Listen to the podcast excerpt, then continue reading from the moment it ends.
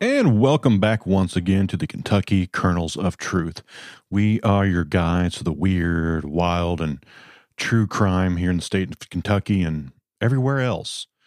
It's just me this week, your old bud Wes Brown, doing it all by myself. Everybody's okay. Don't worry. Everybody's uh, just got life things going on or getting over some illnesses. No COVID. A lot of we get sick, but we haven't got COVID. I'll give us that. I'm just going to put out a little something here have a little content so you can hear my voice and know we're still here. We're still here for you. I've got another be- nothing better else to do. You're listening to this, so you've got nothing better else to do. So let's do it together. I've got a little bit of a theme this week. We're awful close to Halloween, and I just could not rustle up enough scary Halloween stories. But I have found uh, some stories that I, I find moderately disturbing. Uh, there's no true crime this week. We it's it's been a lot lately. 2020 has been just a whole bunch, and uh, I think we need a little bit of a break. We need a little bit of a silliness break. There's there's a little creepiness going on in this. Uh, mostly, if you have any issues with rats or or snakes, and I'll tell you before I, I, begin those stories. I don't want anybody to sit through anything that might trigger them or make them upset. I there's things I don't like to deal with. I don't like body horror and whatnot. So I complete, uh, completely understand that. But uh, these these are going to be some moderately upsetting animal stories. Nobody really gets hurt. Well, maybe one guy gets hurt, but he's okay. He lives to tell the tale. But these are just animals acting dumb and weird. I find them fun. I find them fascinating. Uh, this one is not so much an, a, a local or or none of these are local. None, there's not a lot going on in Kentucky. Sorry. But this one is interesting. It's from Popular Mechanics. It is from October 19th, 2020. The uh, author is Caroline Delbert. It is Animals Keep Evolving into Crabs, which is somewhat disturbing. We know the long quarantine was making us all crabby, but this is extreme. People now feel fully betrayed by the long history of crabification, technically carcinicization, C A R C I N I Z A T I O N, hmm, of different species over time. This means groups of crustaceans have evolved into crabs in five completely different contexts, giving rise to a meme that the long arc of history truly bends towards the crab. Boing Boing shares a 2017 paper about carcinization. Carcinization sounds like something about prison at at first blush, but on second look, you'll see it shares a root with carcinogen, as well as can, hmm, as well as cancer itself, both from the Greek root carcinos, meaning crab. Borradaile coined the new uh, word based on established scientific usages, and there's a nice little Twitter Twitter picture with somebody who's posted a picture of the wiki page. So, how does carcinization happen? Well, the part is pretty simple.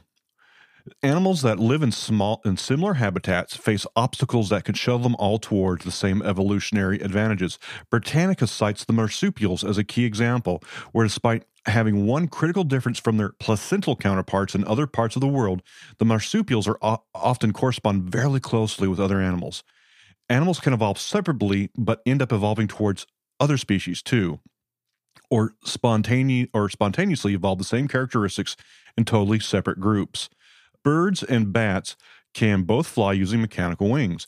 Birds and mammals are both warm blooded, but both evolved from groups that were not.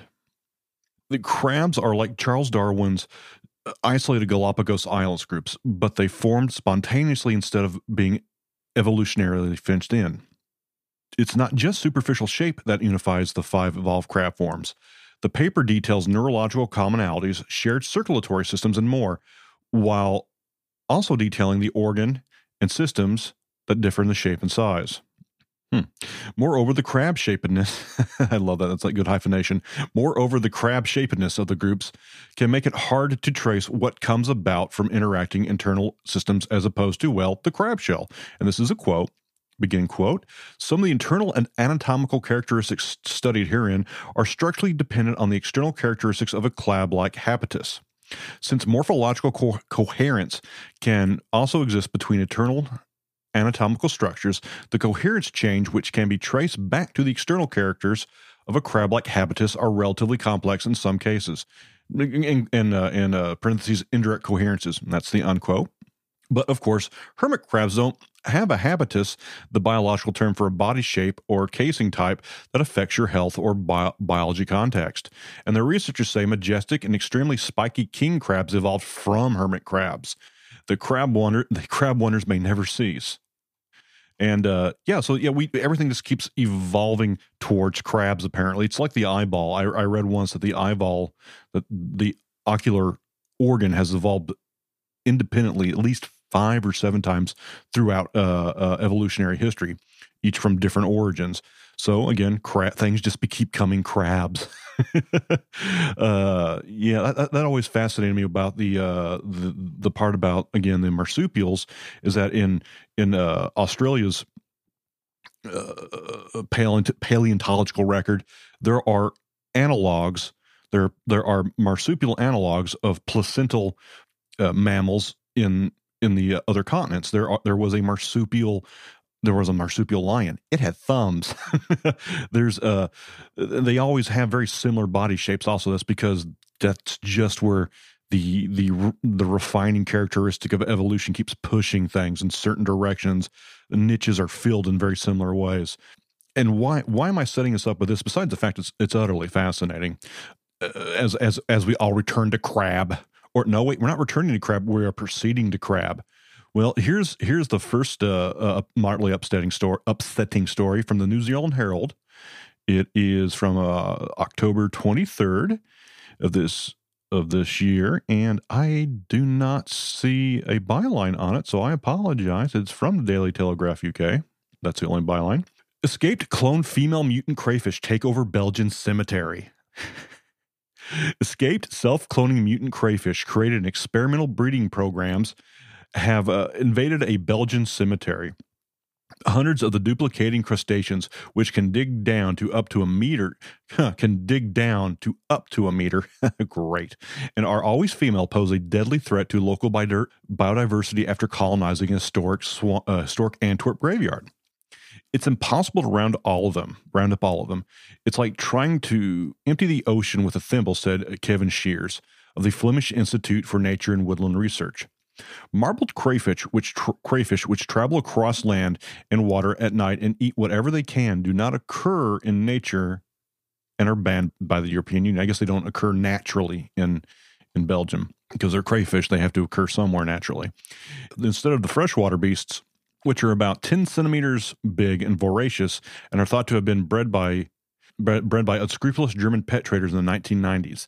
They are similar to the slow crayfish found in Florida, but are parthenogenic, which means they reproduce with themselves, and all their children are genetically identical to the females. The mutation which occurs about the mutation which occurred about 25 years ago. Oh, I guess they are not naturally occurring.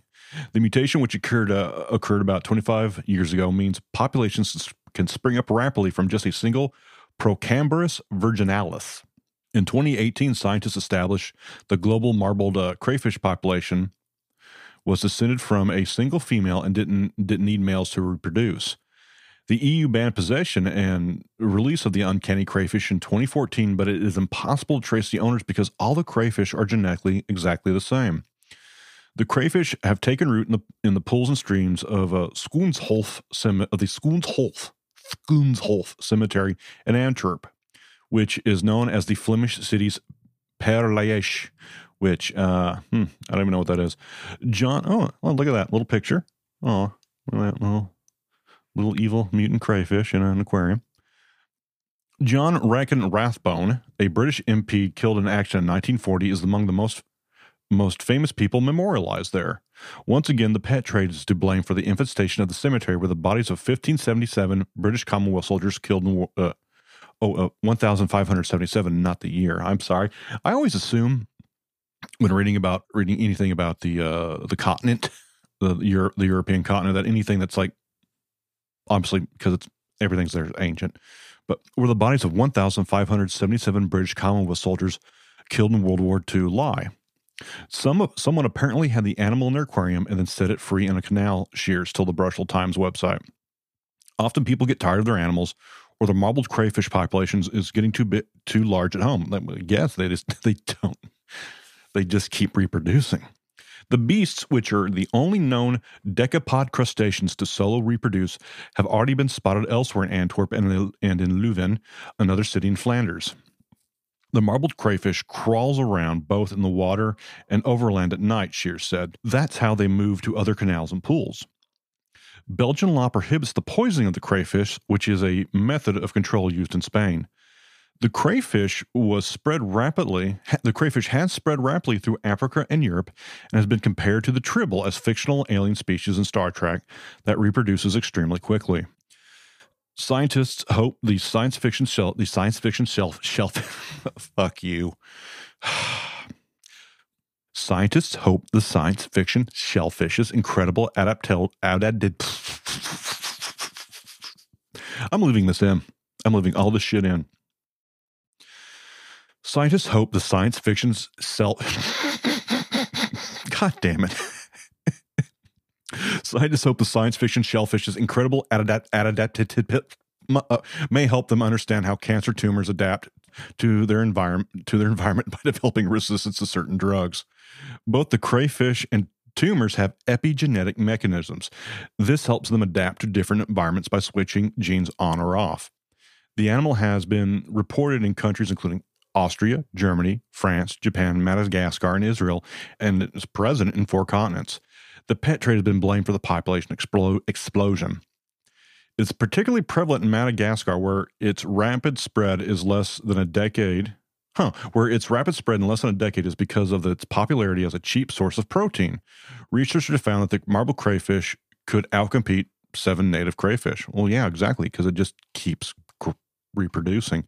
Parth- parthenogenesis is pretty interesting. Uh, I, I first read about it with, oh, geez, I heard on an NPR thing a long time ago a shark in an aquarium reproduced. It was the only species of, of, of its kind in the aquarium and it reproduced. They, they tried they tried to blame a, a, janitor for fucking it. No, no, that didn't happen. But that's that's when they realized that sharks could do that. And there's also a, I believe a gecko or lizard, a lizard of some type in uh, the American Southwest that does the same also. But yeah, yeah, yeah. Everything again, everything is re, is proceeding to crab. We and this time we did it to ourselves. These things are going to spread. Number one, they are they are digging down and eating and eating our heroes. They are they are devouring the bodies of the greatest generation, and and and they are going to use that to to spread out amongst the earth and and just cover us in crayfish, which only only the Cajuns can save us now. okay. Here's here's where we're to start with a rat story. So if you don't like rats, you may want to rats or snakes, you may want to jump ahead about I don't know 10 minutes depending how how terribly I can't pronounce anything here. Okay, this is from uh NBC New York from October 26, 2020, by Mark Santia. Like a suction, quote unquote, man hospitalized after being swallowed by Bronx sidewalk sinkhole. A man is recovering from a harrowing ordeal in which he found himself being swallowed by the ground after a sinkhole suddenly opened up on, on a Bronx sidewalk over the weekend, prompting him to fall nearly a dozen feet as he waited for a bus.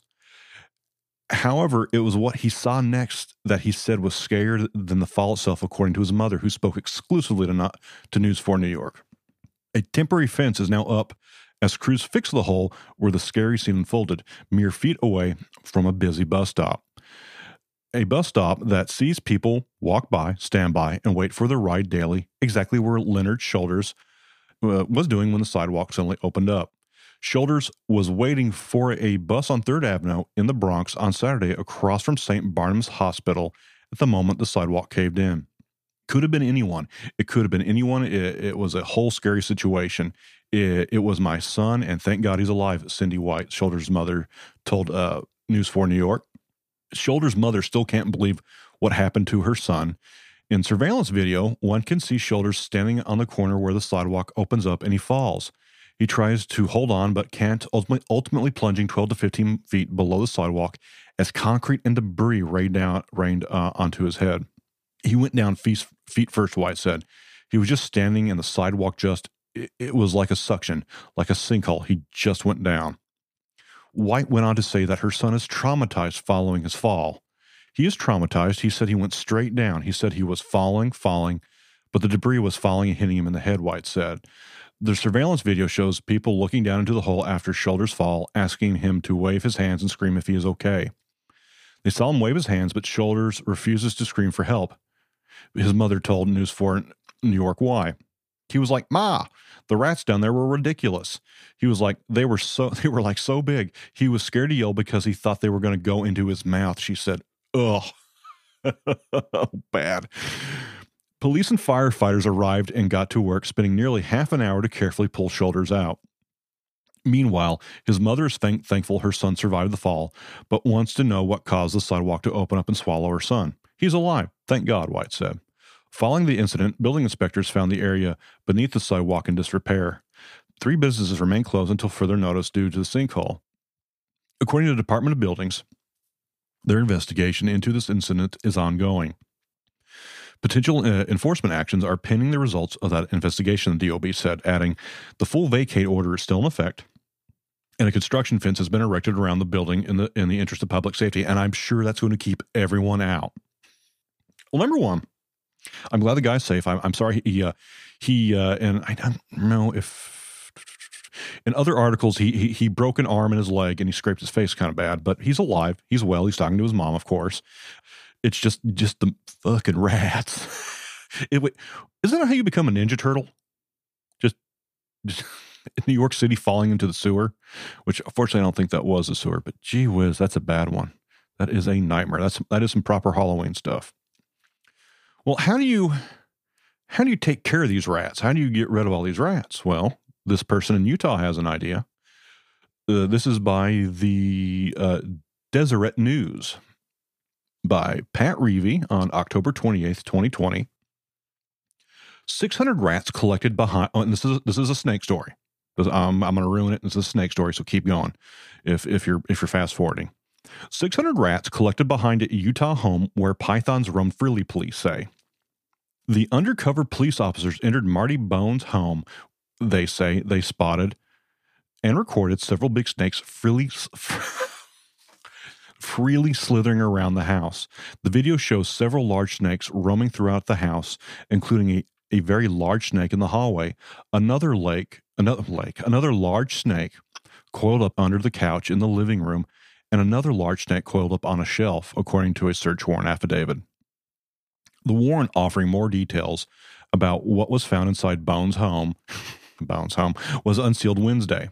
Over the 20 snakes that were seized from the Holladay home on October 13th, 18 Burmese pythons, three of them over 10 feet long and one 11 foot snake, were found in the kitchen and living room areas. Three Burmese pythons, all 10 and 11 feet long, were found in the hallway and bathroom area. Three more, around 10 and 11 feet long, were found in a bedroom, and six baby Burmese pythons were found in a makeshift enclosure in the living room, according to the warrant. Also, marijuana found in the kitchen. Also, marijuana found in the kitchen refrigerator. More than 200 morphine and oxycodone pills, and 20 firearms. Uh, and 20 firearms were found in a, in a walk-in closet were seized. The warrant states. In addition to the snakes, 585 living rats and 16 dead were collected from Bones' backyard, as well as 47 rabbits and five dead ones, according to the affidavit. Marty, Bo- Marty Lynn Bones, 64, old man knew better, was booked into the Salt Lake County Jail for investigation of 20 counts of having an exotic animal without a license, two counts of drug possession with intent to distribute, and possession of a firearm by a restricted person. But as of Wednesday, no formal criminal charges have been filed against him. Bone has been in an ongoing dispute with a neighbor, according to court documents. He was charged June 4th in, in Holladay Justice Court with lewdness, a Class B misdemeanor. In that case, Bone is accused of going into uh, his neighbor's backyard uninvited and getting into their hot tub without any clothing, according to the Police motherfucker. In October, a judge approved uh, the three year stalking injunction against Bone for forbidding him from having contact with his neighbor, according to court records. In August, while police were conducting a follow up investigation on the, neighbor dis- on the neighbor dispute, the neighbor provided a video of rats and rabbits that had escaped from Bone's yard and were roaming into the neighbor's yard, the warrant states. The officer noted that while standing on the neighbor's driveway next to the fence that separated the two properties, there was a quote, stench coming from an outbuilding located approximately one foot away from the fence on Marty Bone's side. The smell was so bad, it was difficult for me to breathe while I was standing. According to city ordinances in Holladay, any constrictor snakes over 10 feet in length will be considered a dangerous animal, the affidavit states. Anyone who possesses a dangerous animal in the city is required to obtain a dangerous animal permit each year. Bone has been in the news before for his Burmese pythons, but when officers checked records with Salt Lake County Animal Services, they learned that the permit Bone was uh, issued expired in 2017, according to the warrant. An officer with animal control told police that the 27 2017 permit was initially denied because two of bone snakes were over 10 feet, which meant they were, quote unquote, required to be housed in a primary cage with a secondary cage ensuring the snakes are still contained if they escape the primary cage, the affidavit says. Huh, put a cage in your cage. It was also illegal in Holladay for any person to sell, offer to sell, barter, give away, keep, own, harbor, or purchase any wild, dangerous, or exotic animal, according to the warrant. In September, an undercover officer posing as a potential buyer contacted Bone about where he was breeding his pythons. Bone replied, I don't like breeding them, but with 15, 18 free roaming around, it's hard getting around it. Yeah, he was just. his house was just a fucking snake orgy. It was just a, his house was a swingers pad for snakes. In October, police say that two undercover officers arranged to meet Bone at his residence to buy a baby python for $150. You think there'd be more than that? As the two sides exchanged messages, Bone again stated that he had free roaming snakes and even told the undercover officers that I'm getting a I'm always getting bit comes with the game, adding that four snakes about killed me two years ago, according to the warrant. Only luck saved only luck saved my life and, and a lady walking by that heard me yelling for help, he allegedly told the officers. Bone then sent the officers three photographs which showed significant bites to Barney Bone's foot and knee areas. Gee, uh oh, there's an ellipses between foot and knee, so it's probably it's probably his dick too. this is Utah. Based on the evidence collected, a Unified Police noted that they were uh, police noted they were notified by Salt Lake City Animal Control that Bone be permanently restricted from being granted any exotic or dangerous animal permits now or in the future. I've never if you own if you own a snake that's cool. I don't understand it. I, I'm I'm sure that's cool. I'm sure it's great. If you own 18 snakes and they're just running around your house or mm, slithering around your house, eh, eh, I really don't understand it. But I, am sure you, you as a as a as a responsible snake owner don't understand this fellow either. But yeah, that's you see what you do. You take his this guy's snakes, you fly him to you fly him to New York. And no, that's that becomes a a bigger issue. Now you've got really got Ninja Turtle issues. Now, but also, how do you how do you deal with all these snakes? What's going to take care of these snakes? That now that you've got them running around and they're out, what are you going to do with them? Well, from this is from uh, abc.net.au, an Australian outlet. Uh, cow caught chewing on a large python in outback northern Australia, and this was uh, by Damien Larkins and Daniel Prosser Daniel Prosser uh, on the 28th of this month, October 28th. A gobsmacked outback worker has captured photos of a cow apparently trying to trying to swallow a snake in a bizarre roadside scene from remote northern Australia. Refrigeration mechanic Andrew Gertz came across the bovine snake catcher as he drove as he drove on the deserted Sandover Highway about 300 uh, kilometers from uh, I say kilometers, but I'll say kilometers from Lake Nash Station in the Northern Territory. When I got closer, I could see it was a sand python hanging out of its mouth, said Mr. Gertz from, oh, fuck you, Australia, Camooweal, Northern Queensland. It kind of sucked its head off the back of the bone. I've seen cows with bones and hides. I thought it might have been a bone. He, he stopped snap photos. Mr. Gertz said he couldn't figure out how the non venomous snake's head came to be in the cow's mouth, speculating the cow might have stepped on or disturbed the snake and then latched onto its tongue. cows known to, to chew carrion. Western Queensfield cattle uh, grazier and national natural historian Angus Emmott said cattle were known to scavenge on de- dead kangaroos and, and cattle to supplement their diets, especially in the red dust of outback Queensland. But he had no doubt the he had no doubt python sucking was unusual. He doesn't get out much. I've never seen one chew a snake, Mr. Emmott said. He said the cow might have been chewing it for both protein and trace elements. Their, their body tells them that they need what they need, and they go and they'll chase it down if it's available, he said. Mr. Gertz said the cow seemed unfazed by its unusual meal and his interest, dropped the dead snake, and wandered off. Oh boy. Yeah, there's a there's definitely a picture of it there. Eating eating down. Wow. Just hanging out of its mouth. Huh. But yeah, that's no, because I'm pretty sure I'm pretty sure that Bone Guy would end up having like 18 cows running around his house. Oh boy. And okay, that's the end of the snakes. End of snakes, end of rats. If you've been fast forwarding, end of snakes, end of rats. And now we're going to get into the bird section. Please, oh God, I hope no one's scared of birds. Uh, I am a little bit. They're just up there waiting. Okay. This is from ABC7, ABC 7 News uh, from October 22nd by uh, Alix Martichoux. Mat, uh, you'll see it. It's a French name. Jesus Christ. Oakland's notoriously aggressive turkey captured by wildlife expert posing as frail woman.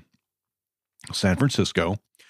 Gerald, the inordinately aggressive turkey that forced the closure of Oakland's Morcom Rose Garden, is off to greener, albeit less rosy pastures.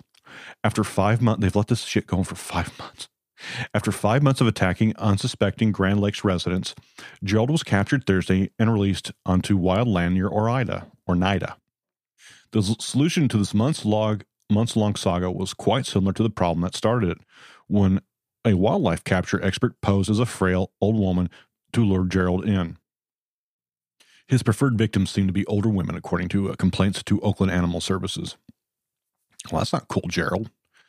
I baited him with blueberries, kibble, and sunflower seeds, said Rebecca Dmytryk, Director of Wildlife Emergency Services. Then my husband actually had to run down to the truck, so I was left alone with the turkey. Dun dun dun. Dimitrik played the victim, pretending she was scared of him and retreating slowly. That's when Gerald started puffing up and showing aggressive. Gerald, Gerald is a predator. That's not cool, Gerald. That's how you get off, buddy. Jeez. I saw his reaction to me and I said, Oh, you want a piece of this? I'll give it to you. Predictably, Gerald charged straight at her, but 40 years of experience prepared her for this moment. She scruffed the turkey, grabbing him by the neck in a way that, he, that, doesn't hurt the bird. From the Rose Garden, it was a short drive to East Bay Hills where he was released. After being at this for five months, to be on the other side and to know how the now the turkey's in a wild area situated with other turkeys where he will be safe, it feels like the best possible outcome, said Ann Dunn, uh, director of Oakland Animal Services. She looked back on the last five months of truly terrifying complaints as residents tried uh, to fend off Gerald. His favorite favorite target seems to be older women, although young children are also at great risk. Reads one uh, resident complaint complaint sent to Oakland Animal Services. They let this shit go on way too long. I swear I was getting flashbacks to the. I swear I was getting flashbacks to the velociraptor scenes in Jurassic Park as he was cooing at me, sizing me up, reads another. And before you laugh at all this, I'm telling you, he was relentless. Initially, it looked like he was going to be euthanized, said Dunn, i.e., shot. But that didn't sit right with her nor the folks that knew Gerald uh, back in his gentler days. Animal Services worked with the California Department of Fish and Wildlife to find a suitable home for Gerald, where he's less likely to be aggressive. Capturing him was a months long effort. and there's there's a video of it. He's uh, it's it's a wild turkey. He's a you see him enough around here yet. I've had a couple of cars before. The root of the problem, Dunn and Dimitri suspected that it's being fed by humans. That's right, blame the victims. that habituated him to human interaction when typically turkeys instinctually keep their distance from people. Confused about his role in society and the animal kingdom, Gerald lashed out and relentlessly attacked Rose Garden visitors. If we didn't catch him today, he probably would have been euthanized, Dmytryk said, and an animal shouldn't have to die to keep die because a human screwed up. I agree with that. Both animal experts implore Bay Area residents not to feed any wild turkeys or any wild animals for that matter, unless you want to want to have Jurassic Park flashbacks. birds are mean. Birds are very fucking mean, especially. Yeah, we're just yeah. I like the bi, bipedal bipedal ground birds. Here's another one from Jackson, Florida. This is from the Click Orlando. Again by huh. No byline. Must be a just must be a staff writer. And it, when the hell is it from? Well, thanks, Click Orlando. You suck. It's been in within the last week, last month, week. To month. I'll have a link to it. Emu captured after chasing people around Florida neighborhood. An emu was loose on on the run Thursday afternoon near Cassie Road on the west side of Jacksonville Sheriff's Office. The Jacksonville Sheriff's Office confirmed. One witness said the emu was chasing people around Hammond and Calhoun. Uh, News Six partner WJXT reports. The Florida Fish and Wildlife Conservation Commission was called. Animal Control was also called up to wrangle the animal. News 4 Jax used Sky 4 to get a better view of the chase and were able to see what happened next. Crews were able to corral a large bird and, using nets, move it into a waiting trailer around 1 p.m. Native to a lot of Australian stories. Huh. Native to Australia, emus are the largest living bird after the ostrich and can reach up to nearly 100 pounds at a height of almost six feet. They run fast and become aggressive. I will, I will not. I will not mention the emu war, but yeah, the, they're big animals. Uh, I've always been fascinated by by large birds like this because, again, emus and ostriches they're they're fast and all that, but they can kick. They're very dangerous. There was in in human history, not within our, our actual written history, but there is a paleonto- archaeological and paleontological evidence that we uh, live side by side with terror birds, which were a uh, uh, a type of giant carnivorous ground bird that, that would get up to like 10 to 12 feet tall. There were different species of them of different heights, but basically think of a 10 to 12 foot tall, angry turkey monster with a real stout neck and a battle axe like beak that could stomp on you. And there is uh, some evidence that they lived uh, uh, lived and and preyed upon humans in South America and some islands. I'll mm, try and find a good article and post that in the comments. And this one, this one's for Janelle. Janelle, our, our lovely listener from uh, Australia, who also sent us a really nice voicemail a while back, and I will put that at the end because it is she has such a lovely voice, better than mine, better recording than mine, and she just it's just nice. I'll, I'll post it. It's very fun. I actually want to hear back from Janelle actually if this is something that's happened to her, but this is from Mashable.com from September 29th, 2020 by Amanda Yeo. The angry Australian animal Australians are actually scared of.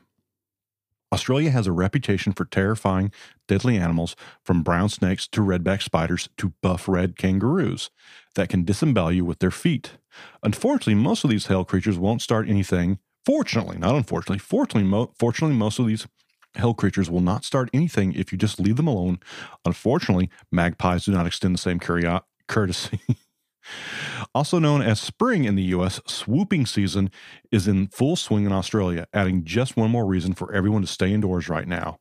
Every year from early August to late October, the Australian magpie loses its tiny feathered gourd and starts indiscriminately dive bombing anything that comes within 10 to 100 meters of its nest. And as, as seen in the video that went viral last week, there's a video. It could be a dog, it could be a person, it could even be a four door sedan. Size doesn't matter. The Australian magpie picks its battles and has and it has picked all of them. The extremely antisocial behavior is due to an overblown sense of protectiveness, which the native flying razor blade with the native flying razor blades trying to keep threats away from their newly hatched chicks. Unfortunately, in, in the beady, cold eyes of these dangerous vigilantes, everything that moves is a threat to their newly hatched chicks, even innocent little boys on scooters.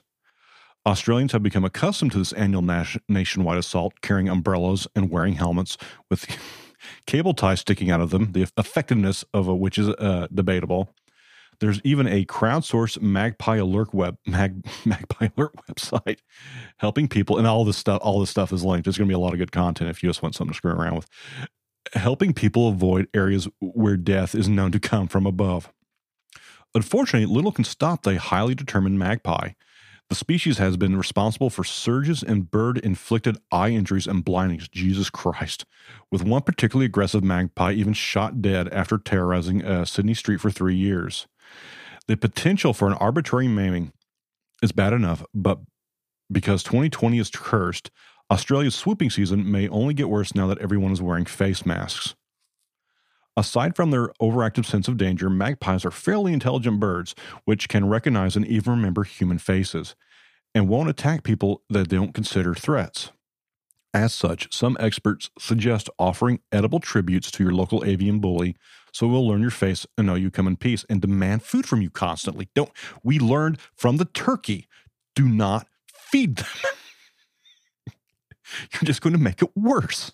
They're going to make they're going to become entitled. They will form very long friendships like dogs, animal behavior, Dr. Gisela Kaplan said, told the Australian Broadcasting Corporation. Even during the breeding season, you can come close to them because they know they'll know you'll do no harm. However, a magpie knowing your friendly face might not protect you if you can't actually see behind see it behind your mask. We don't know whether masks will make swooping season worse, but there is a chance because what we do know is that magpies can individually recognize individuals, individual people. BirdLife Australia's Sean Dooley told 3AW. A magpie may know you and know you that you're okay, but if you're wearing a mask, they may not be able to recognize you.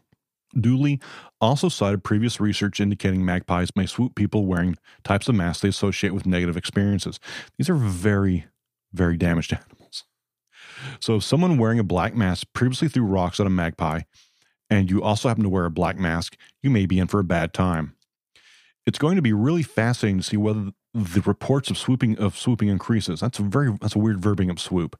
Of swooping increase, said Dooley. Not all magpies are suddenly possessed with this primal need to feast on human eyeballs when the weather gets warmer, though. Only about 10% of breeding pairs become so aggressive, and only the males, and only when they have chicks in, the ne- in their nests. At least they're, they're good dads that stick around, I guess. The whole ordeal is typically around over in six weeks, by which time the chicks have grown and left the nest. But like the wealthiest 1% of humans, the angriest 10% of magpies ruin everything for everyone, which is true. Here in the States, well, number one, you don't piss off crows. You don't piss off crows and ravens. Actually, are ravens European? Shit. Damn it, George R. R. Martin.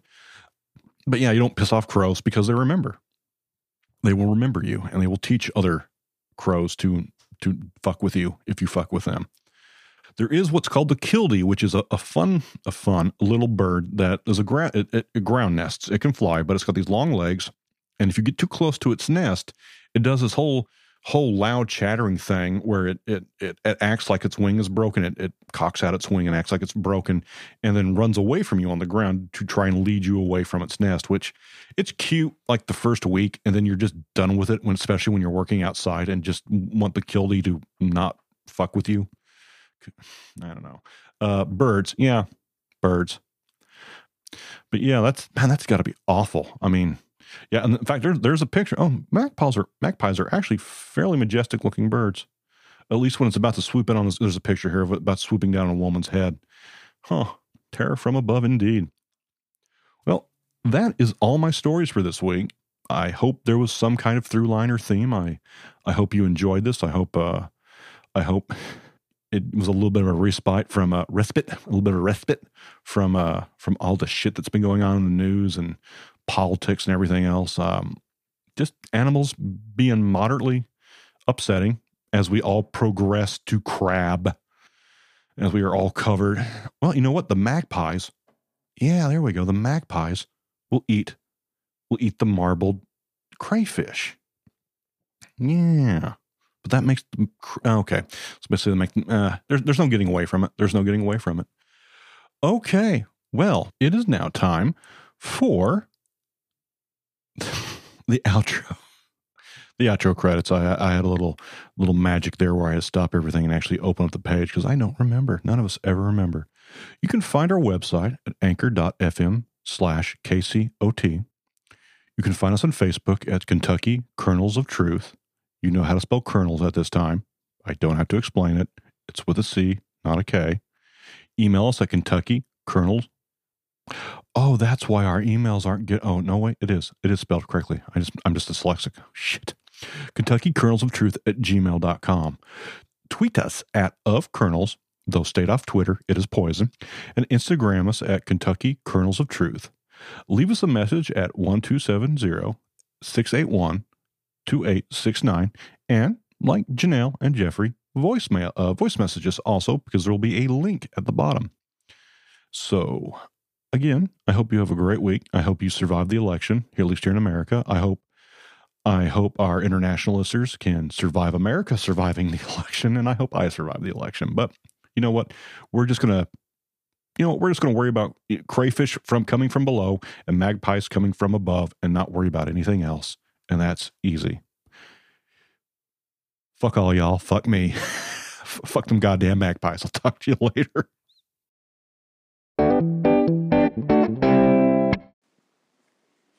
So last night, while listening to your podcast, I was calling out hello back to you when you were saying hello, Janelle. So I felt a little crazy. So I thought I'd jump on and actually say hello. So, hello. I'm so excited on Sunday afternoons, my time, um, when it drops, because I'm just like, okay, nobody talk to me for at least an hour and a half because I love your show and it's crazy and fun. And it feels like you guys are my friends now. So, and also in our morning meetings at my work, at the end of the meeting, before all the customers come in, I say, don't forget, guys, fuck all your all. Have a good day.